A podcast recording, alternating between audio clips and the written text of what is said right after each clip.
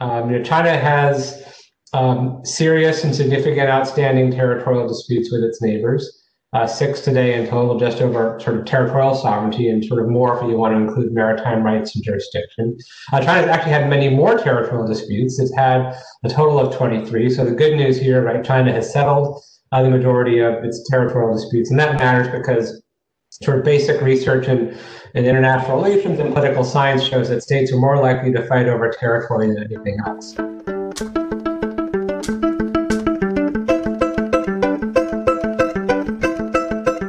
This is Asia Insight, Asia Policy in a Pod. Welcome to the Asia Insight podcast series by the National Bureau of Asian Research. My name is Carlos Carniquis. I'm a Senior Vice President at NBR, and I also serve as Technical Director of NBR's Maritime Awareness Project. In today's episode, I have the pleasure and honor of being joined by Taylor Fravel.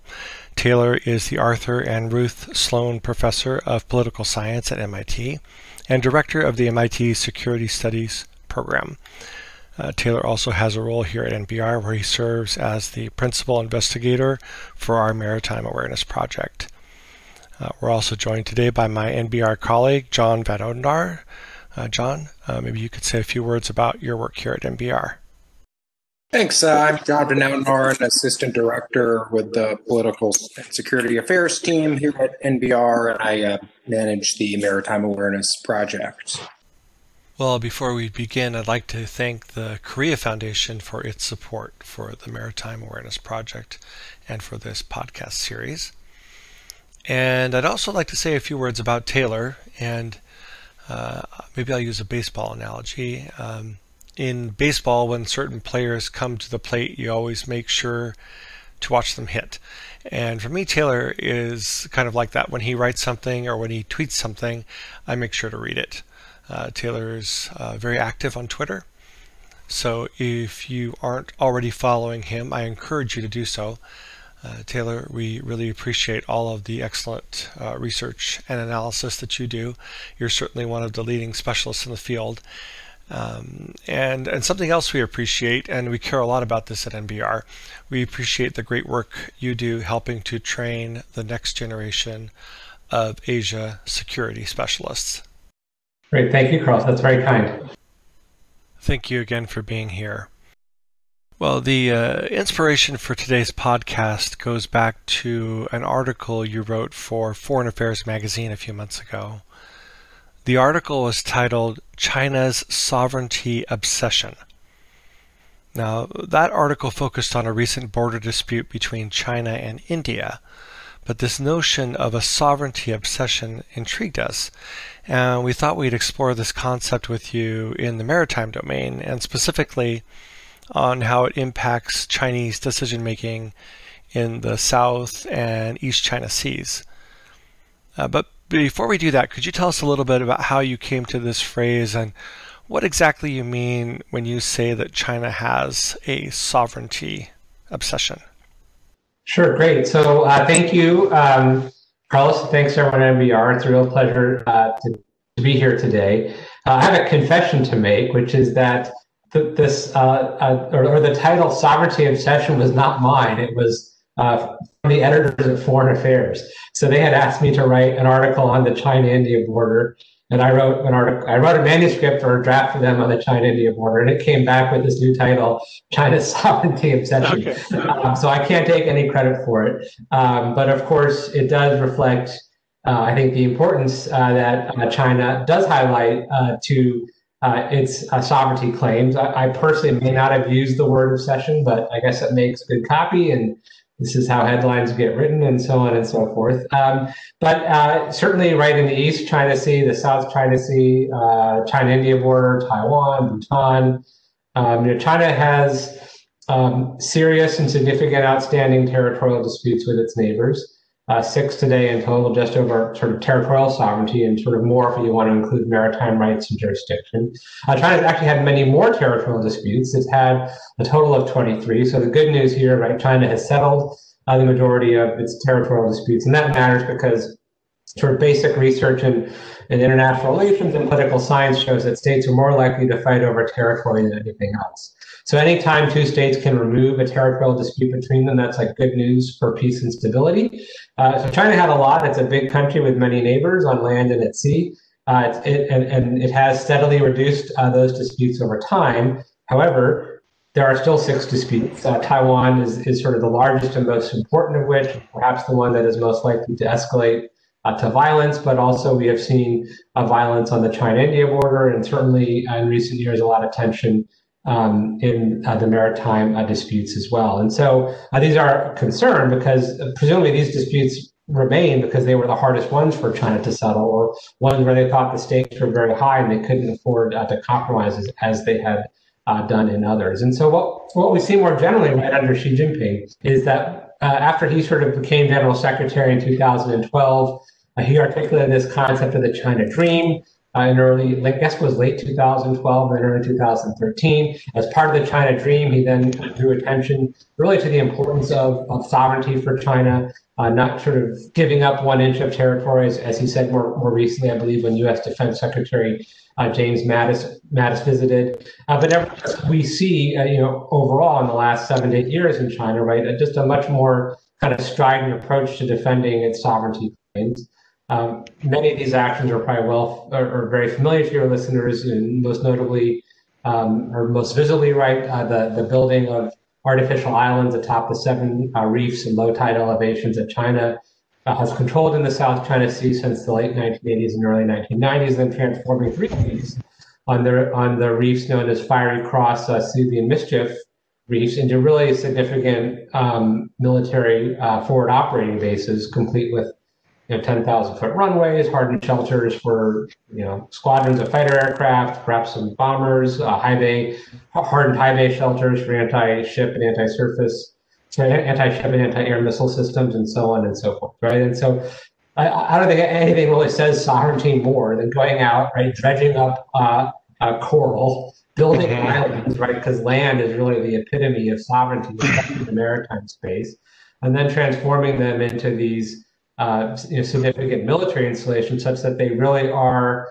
a symbol of, I think, you know, how uh, important or, or how important these disputes are uh, to China, not just for national security reasons, but also as we may talk uh, more about later in our conversation in terms of, I think, kind of uh, China's uh, sort of status in the region, as well as kind of the legitimacy of the party in front of its own people. It's interesting, though, because certainly uh, over the years we've seen China use these disputes, whether with Japan or Taiwan, for domestic political purposes.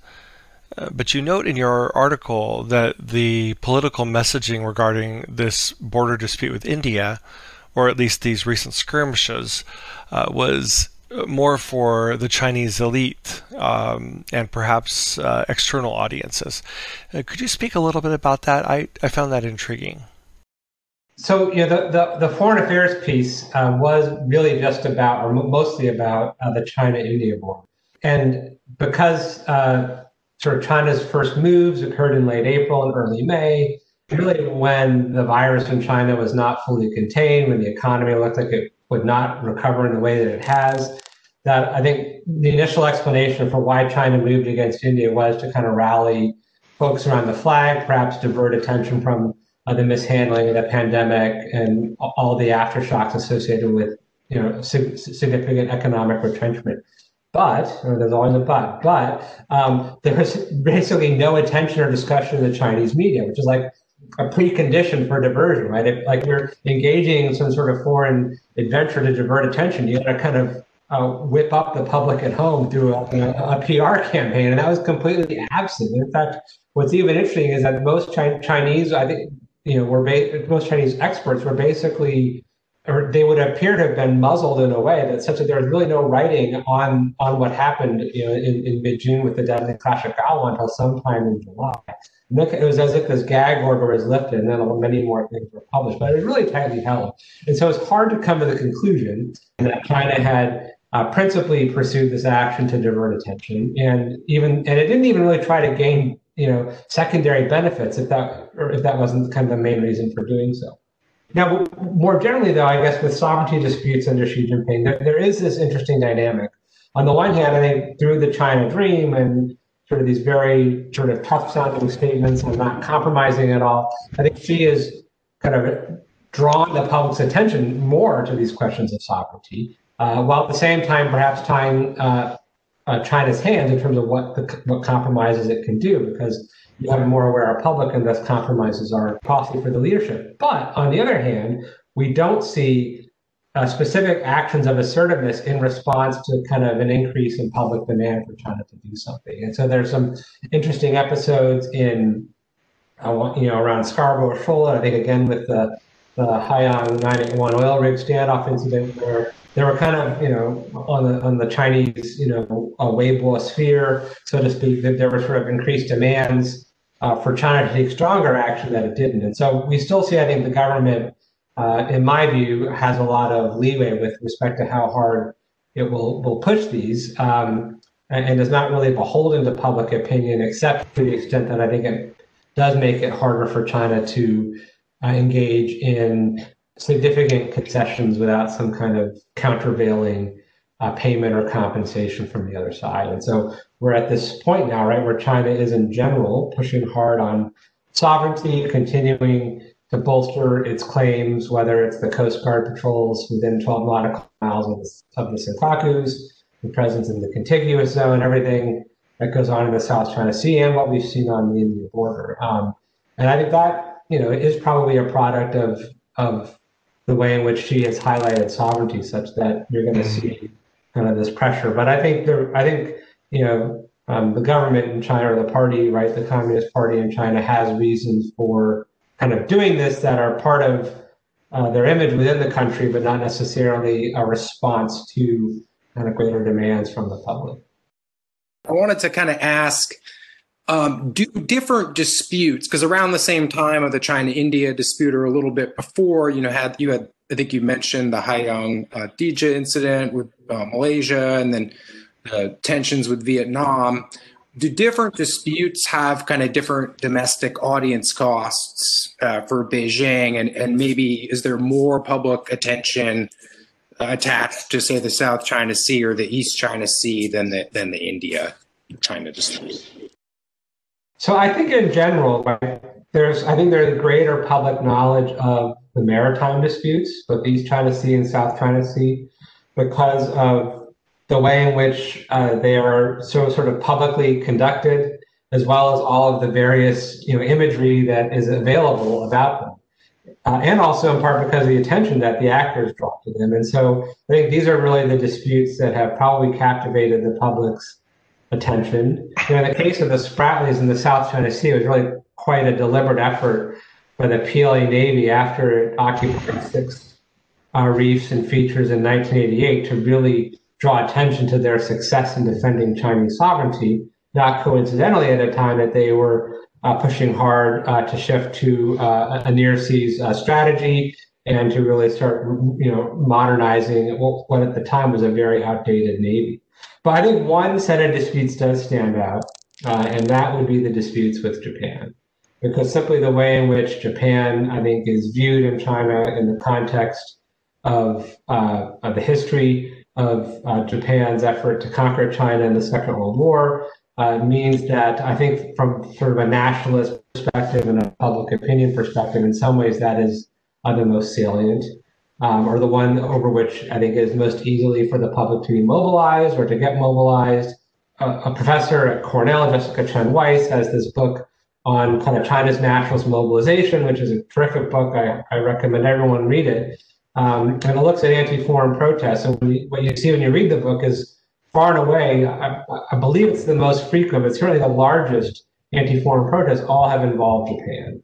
That's not a coincidence. Now you might think it would be Taiwan, but you know, Taiwan is a much trickier situation where you know Taiwanese is probably antithetical to your own view of your national interests. It's still the, you know from the Chinese point, mainland Chinese point of the sense of one China, right? And such that uh, whenever uh, the mainland is unhappy with Taiwan, it's it, it always highlights specific leaders and or perhaps individuals, whatever it might be, and sort of single them out for for, for their bad behavior. But there's a sense, right, that it's still you know you know Chinese on both sides of the strait, and thus it, it doesn't really play. It, I mean, it, it, it's more important at a deeper level for Chinese national, but I'm not sure uh, it's as prone to mobilization, uh, or or perhaps uh, the leadership in Beijing views it would be so costly to mobilize over Taiwan uh, if they weren't uh, sort of successful in achieving their objectives that sort of tend to shy away from it. Japan is kind of a much easier uh, sort of uh, foil in that regard. And this is true even in the United States, right? You know, public opinion often follows what elites have to say.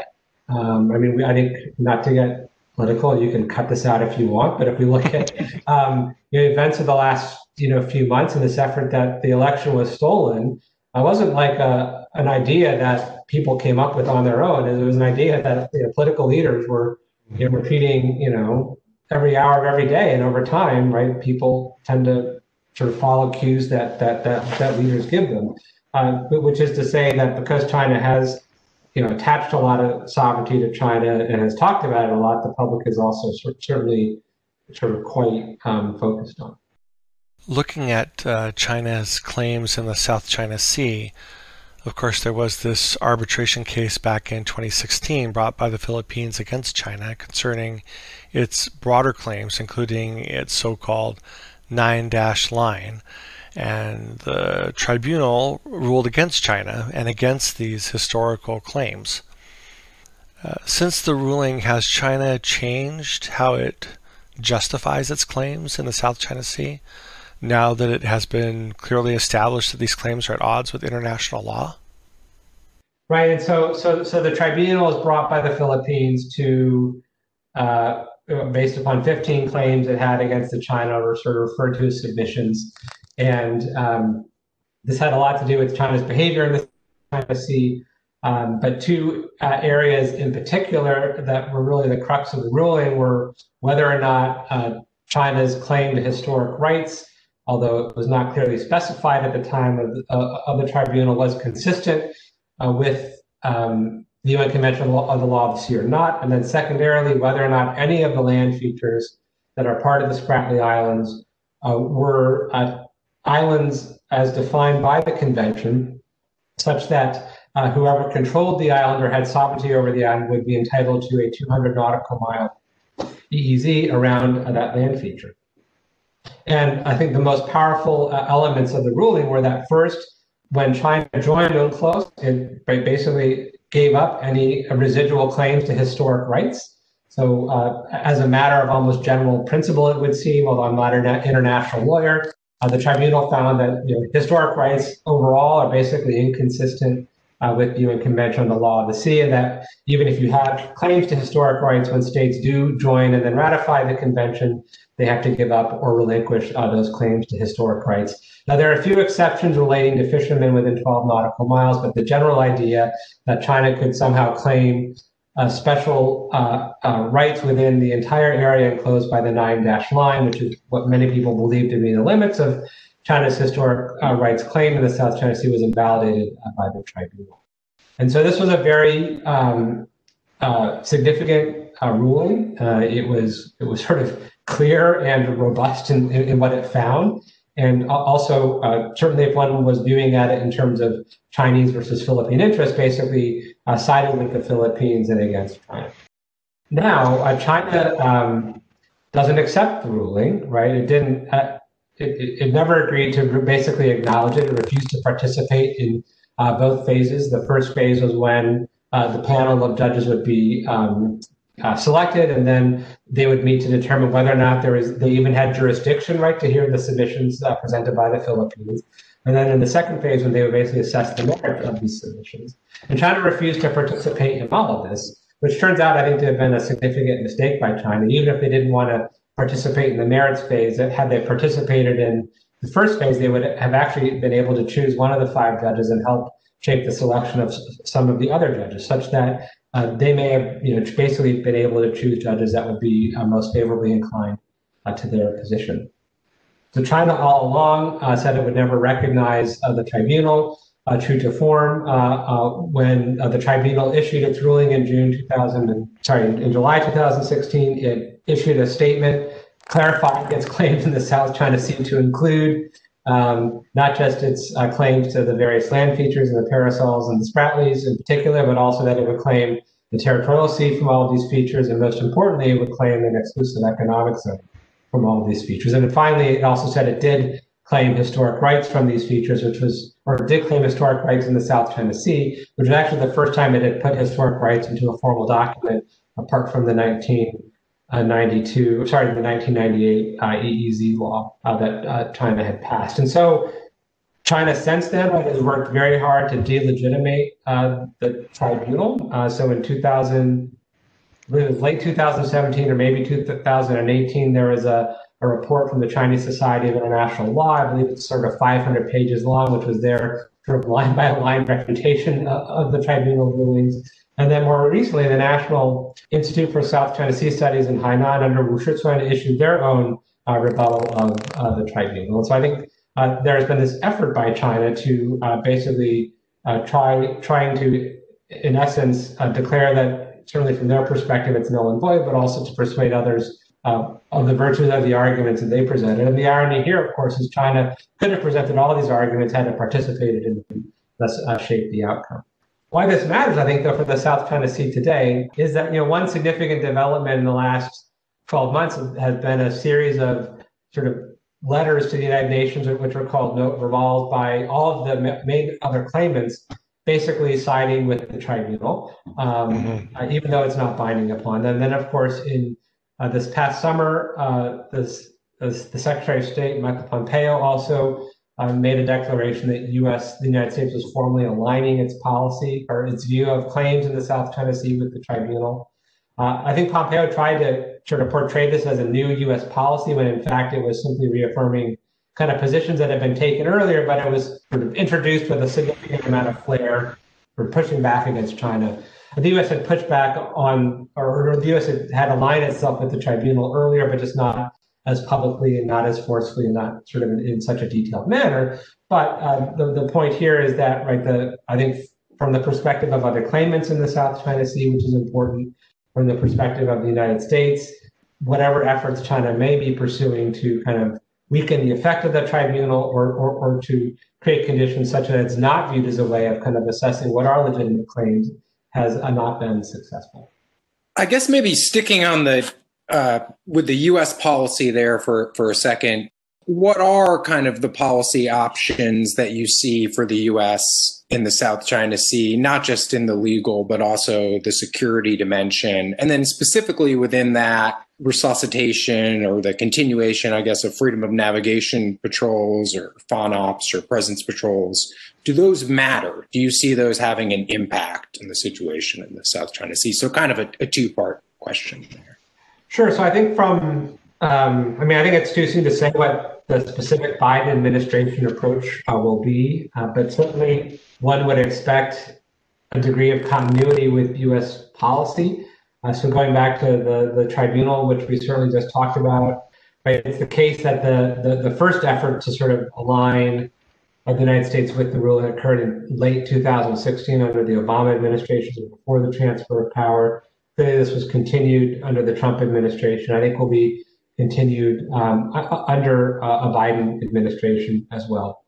And so, you know, what, so one set of policies would be basic, would be sort of focusing on international legal interpretations. And there, I think it's going to be pretty clear. The question then is, what does the United States do if if if, if China kind of uh, systematically uh, sort of acts in ways that are inconsistent with the principles laid out in the tribunal, sort of basically pursues what would be defined as illegitimate claims. I mean, there are many different things the United States can do. Uh, where, where the U.S. was moving in the summer of of 2020 was to uh, use naval assets, not just in terms of freedom of navigation operations or presence operations, but also to kind of loiter in the exclusive economic zones of Malaysia and Vietnam, either in the case of Malaysia to sort of uh, shadow a Malaysian contracted rig that was drilling in Malaysian waters, but was also being um, uh, sort of monitored and perhaps at times harassed by China Coast Guard vessels. And at the same time, China had sent their own survey vessel in also in, in Vietnam, uh, sort of a littoral, a U.S. Navy littoral combat ship uh, was photographed in very close proximity to a Chinese contracted survey vessel. uh, that was uh, conducting a seismic survey in Vietnamese waters. And so these were sort of subtle but public um, efforts to indicate that you know, the U.S. was uh, doing more than just sort of uh, rhetorically aligning itself with the with the um, tribunal's findings, but also moving uh, closer to not necessarily directly confronting Chinese vessels, but certainly kind of highlighting the U.S. stake in in allowing Vietnam and Malaysia in these cases, right, to exercise what I think the U.S. policy would say would be their lawful rights within their EEZs. Um, I think there's great room for uh, bilateral cooperation in other areas, especially in, uh, maritime domain awareness, and and perhaps uh, more efforts such as uh, we saw last summer in terms of shadowing Chinese vessels or escorting um, uh, the vessels from littoral states if they're exercising their lawful rights, uh, and so on and so forth. Just as a way of kind of I think underscoring what the U.S. position is. I think in terms of freedom of navigation operations, I would certainly expect the Biden administration to continue them. Uh, the question would be simply the frequency with which they happen and if they uh, will, maintain the same pattern as was put in place starting at the end of the Obama administration carried through the Trump administration of, of publicizing these operations when they do.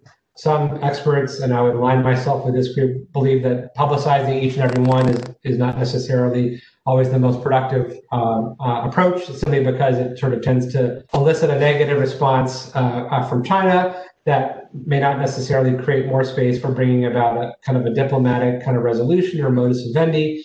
And that there's no requirement that these operations sort of be publicized necessarily to be effective, right? They're operational assertions of navigational rights. They're really they, they're not deterrence operations, uh, which would bring us to the next class of military operations. I think which would be uh, presence, uh, broadly defined to include transits, uh, both uh, on the water and in the air, uh, as well as exercises, patrols, and whatever the United States would view as lawful within an American interpretation of the UN Convention of the Law of the Sea. I certainly expect that to continue, not um, you know, probably as, as part of a broader approach to maintain sort of uh, a peacetime naval presence in East Asia, which would include the South China Sea. Uh, and the question here will simply be the frequency um, and kind of way in which that's conducted you know, there, there, there, are different ways countries can assert uh, their uh, rights to freedom of navigation under the convention. One is, in particular to the United States, which are these freedom of navigation operations, but the other is simply to navigate as you believe you are entitled to do, right, without necessarily uh, crafting it into a, a, formalized process that includes a demarche to the target state and so forth that is part of the freedom of navigation operations program. I, I have a follow on question regarding the involvement of other navies, other countries, France, Britain, uh, Japan, and so forth. Could you speak a little bit about their involvement to date and what you think their role might be going forward? Various times in the last couple of years, uh, Britain, British vessels, I think a French vessel, and Australian vessel have mm. either conducted uh, something that has been called a freedom of navigation operation or is sort of a de facto freedom of navigation operation by uh, transiting uh, within 12 nautical miles of uh, Chinese claimed features, uh, because in this zone, China requires uh, foreign military vessels to gain permission. And I think this was a part of a deliberate uh, effort to kind of rally sort of international support around the principle of freedom of navigation by encouraging uh, sort of like-minded powers, and most in this case, mostly from uh, Europe as well as Australia, to uh, exercise the same kind of rights that the United States was exercising. Uh, and so, from China's point of view, of course, this was uh, further quote internationalization of the influence by bringing in uh, powers from outside the region. but I think from a U.S. perspective, and I think from perspective of many other sort of seafaring countries, right, freedom of navigation is a global principle. Uh, it's not a regional principle. It's not a principle that's applied just you know in one body of water like the South China Sea.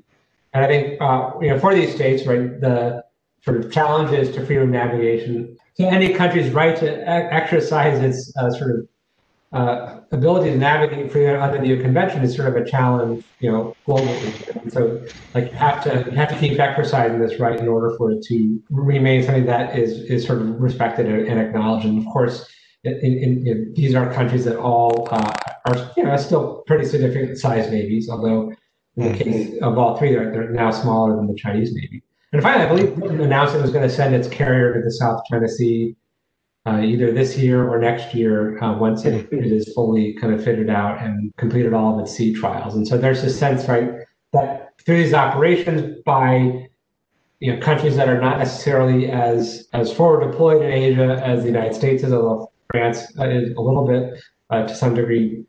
That, that this is viewed as that, right, that the South China Sea is viewed as an international waterway and will be sort of treated as such.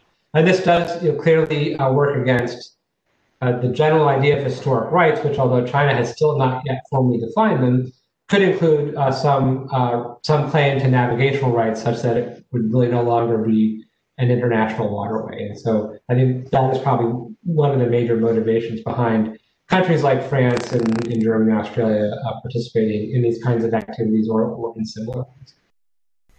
We should also mention that these operations, uh, while we talk a lot about them happening in the South China Sea, they are happening in other places, uh, in other waters all, all around the world. And uh, I think that's important to note. Yeah, thank you for mentioning it. The only thing I would say that's specific to the South China Sea is this is the one area of the world where the U.S. publicizes mm-hmm. individual operations. Yeah, that's interesting too. Yeah, contemporaneously and not in a very kind of sparsely populated table that the DoD issues uh, at the end of every year, to summarizing yeah. where operations occurred and what what the yeah. challenges were. Uh, we have a few other items we'd like to get to. Um, uh, we've been reading a lot recently about increased activity around Pratas Island, uh, including China's incursions into Taiwan's air defense identification zone. And I'm wondering if you could share with us any insights you have as to what's been happening there. And maybe before doing that, just any background you could provide about this feature. Pratas Island is actually the fourth of the four groups of South China Sea islands. Sometimes you see this reference to the four Shas or the four sands, and Pratas is one of them. But it is, it is uh, located basically southwest of the southern tip of Taiwan, and then uh, I guess, a little bit sort of southeast off the coast of uh, China. Uh, has been on, under, uh, or it, it is, and has always been, at least uh, uh, recently, maybe since the end of the Second World War, been under China, sorry, excuse me, been under Taiwan's control. Um, and so uh, this is sort of one feature, right, that sort of bridges the you know, Taiwan and the South China Sea in a very interesting way uh, because it is located uh, so far south. It's not the southernmost feature, uh, like that Taiwan controls. That would be Itu Aba in sort of the center of the Spratlys. And incidentally, the one feature that most people thought was actually an island.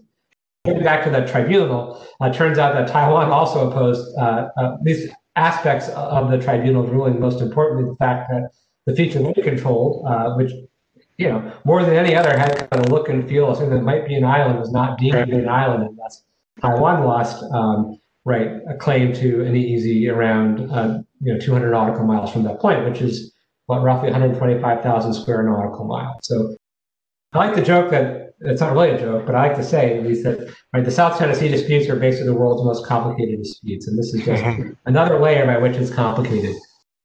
Now, Pratas um, has come under, I guess, closer attention recently because of one episode by which uh, China uh, blocked flights from uh, landing uh, on Pratas from Taiwan to resupply Pratas uh, because of uh, sort of entry into a flight information region controlled from mainland China. And this was seen as potentially an escalation of China, mainland China's efforts to squeeze Taiwan's international space in a much more significant way, not necessarily by competing with uh, Taiwan for diplomatic recognition of the you know, remaining 15 countries that recognize Taiwan as the Republic of China and don't recognize the People's Republic of China.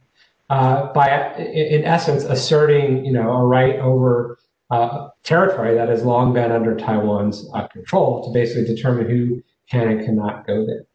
I don't actually know all of the details behind or why China decided uh, to take this action. It did occur at a time when there's much, I think, greater concern uh, on mainland China about um, sort of Taiwan from their perspective, to include the ways in which uh, the U.S. Uh, policy was changing uh, in sort of the spring and summer of 2020 to become much much closer to Taiwan, also with very high level visits, including um, the Secretary of Health and Human Services and then an Undersecretary of State. And also, you know, at around this time, uh, China uh, was uh, conducting a series of very uh, now uh, sort of aggressive and unprecedented uh, flights into Taiwan's air defense identification zone, but most importantly, across the so-called median line. Uh, and on several occasions over the summer, right, you had entire strike packages to include fighters, in a few cases, bombers, surveillance aircraft flying in, in groups across the median line, uh, as well as entering into Taiwan's air defense identification zone. And so these things all kind of um, were seen as kind of elevating uh, or coming up with new forms of by which uh, China could put pressure on Taiwan. Just to pick up on Taiwan a little bit, um, Taylor, um, think about, you know, last year, um, Tsai Ing-wen uh, triumphing at the polls and, uh, you know, Taiwan kind of increasingly uh, identifying as, as, kind of independent in spirit, uh, if not, you know, does does thinking about that and thinking about the next four years, and you talked about the Trump administration's kind of policy shift of really heightening the status of ties with Taiwan and highlighting it. Where, where, where, what's the way forward? Is is this kind of the neck? Are we heading towards a kind of U.S. China uh, showdown over Taiwan, or do you think that a modus vivendi of sorts can be reached? So I don't think we're heading towards a U.S. China showdown over Taiwan, but I think we're going to go through a very significant period of readjustment uh, as the U.S. I think under a Biden administration will continue uh, certainly with I think the thrust of some of the policies that were adopted uh, in the Trump administration, and so we saw this uh, in Tony Blinken's uh, testimony as part of the nomination process, where he uh, came out very clearly in support of Taiwan, and we saw this with uh, Taiwan's representative to the United States, Bi Xiao, being formally invited to participate in, in, the inauguration, or to be invited uh, to participate in the inauguration, which had never uh, happened before, at least uh, in that way. Although Taiwan had sort of sent delegations in the past, but not for this sort of that to be led by the sitting representative, as I understand it. And so clearly, I think um, as concern about uh, China grows in the United States, uh, there's also concern about what this means for Taiwan, which I think will lead to a, a deepening of, of the U.S. Uh, Taiwan relationship. Uh, areas where we might see uh, progress in the coming four years might be through the negotiation of a free trade agreement. it's still not clear if the Biden administration will continue um, with what happened in the closing days of the Trump administration, by which sort of the contact guidelines, sort of limiting the ways in which uh, uh, U.S. officials and Taiwan officials maintain an unofficial relationship will, will be continued or if it will be modified in some way. But certainly, I think that the as concern in the U.S. grows uh, regarding China, I think that leads to a, a, corresponding sort of increase in concern about what that means uh, for Taiwan's future. And one one core element of you know the Taiwan Relations Act is basically to ensure that uh, you know, the outcome of of uh, Taiwan's uh, status, right, is is determined by the people of Taiwan and not uh, through uh, coercion. And so uh, this will, I think, receive uh, more attention. At the same time, right, the Biden administration um, has already mentioned the three communiques, which I think are the most important kind of policy documents from China's perspective, because they contain elements of what the United States calls the one China policy, which is not the same thing as what China calls the one uh, China principle, but nevertheless, uh, I think go an important way to signaling right that the United States does not support uh, Taiwan's uh, pursuit of uh, formal uh, independence, and that the United States will not pursue formal diplomatic recognition of Taiwan. Right? These are sort of core, I think, elements that China has watched closely or we'll, we'll watch closely. We, we did not really hear a lot, hear much about the three communiques in the Trump administration.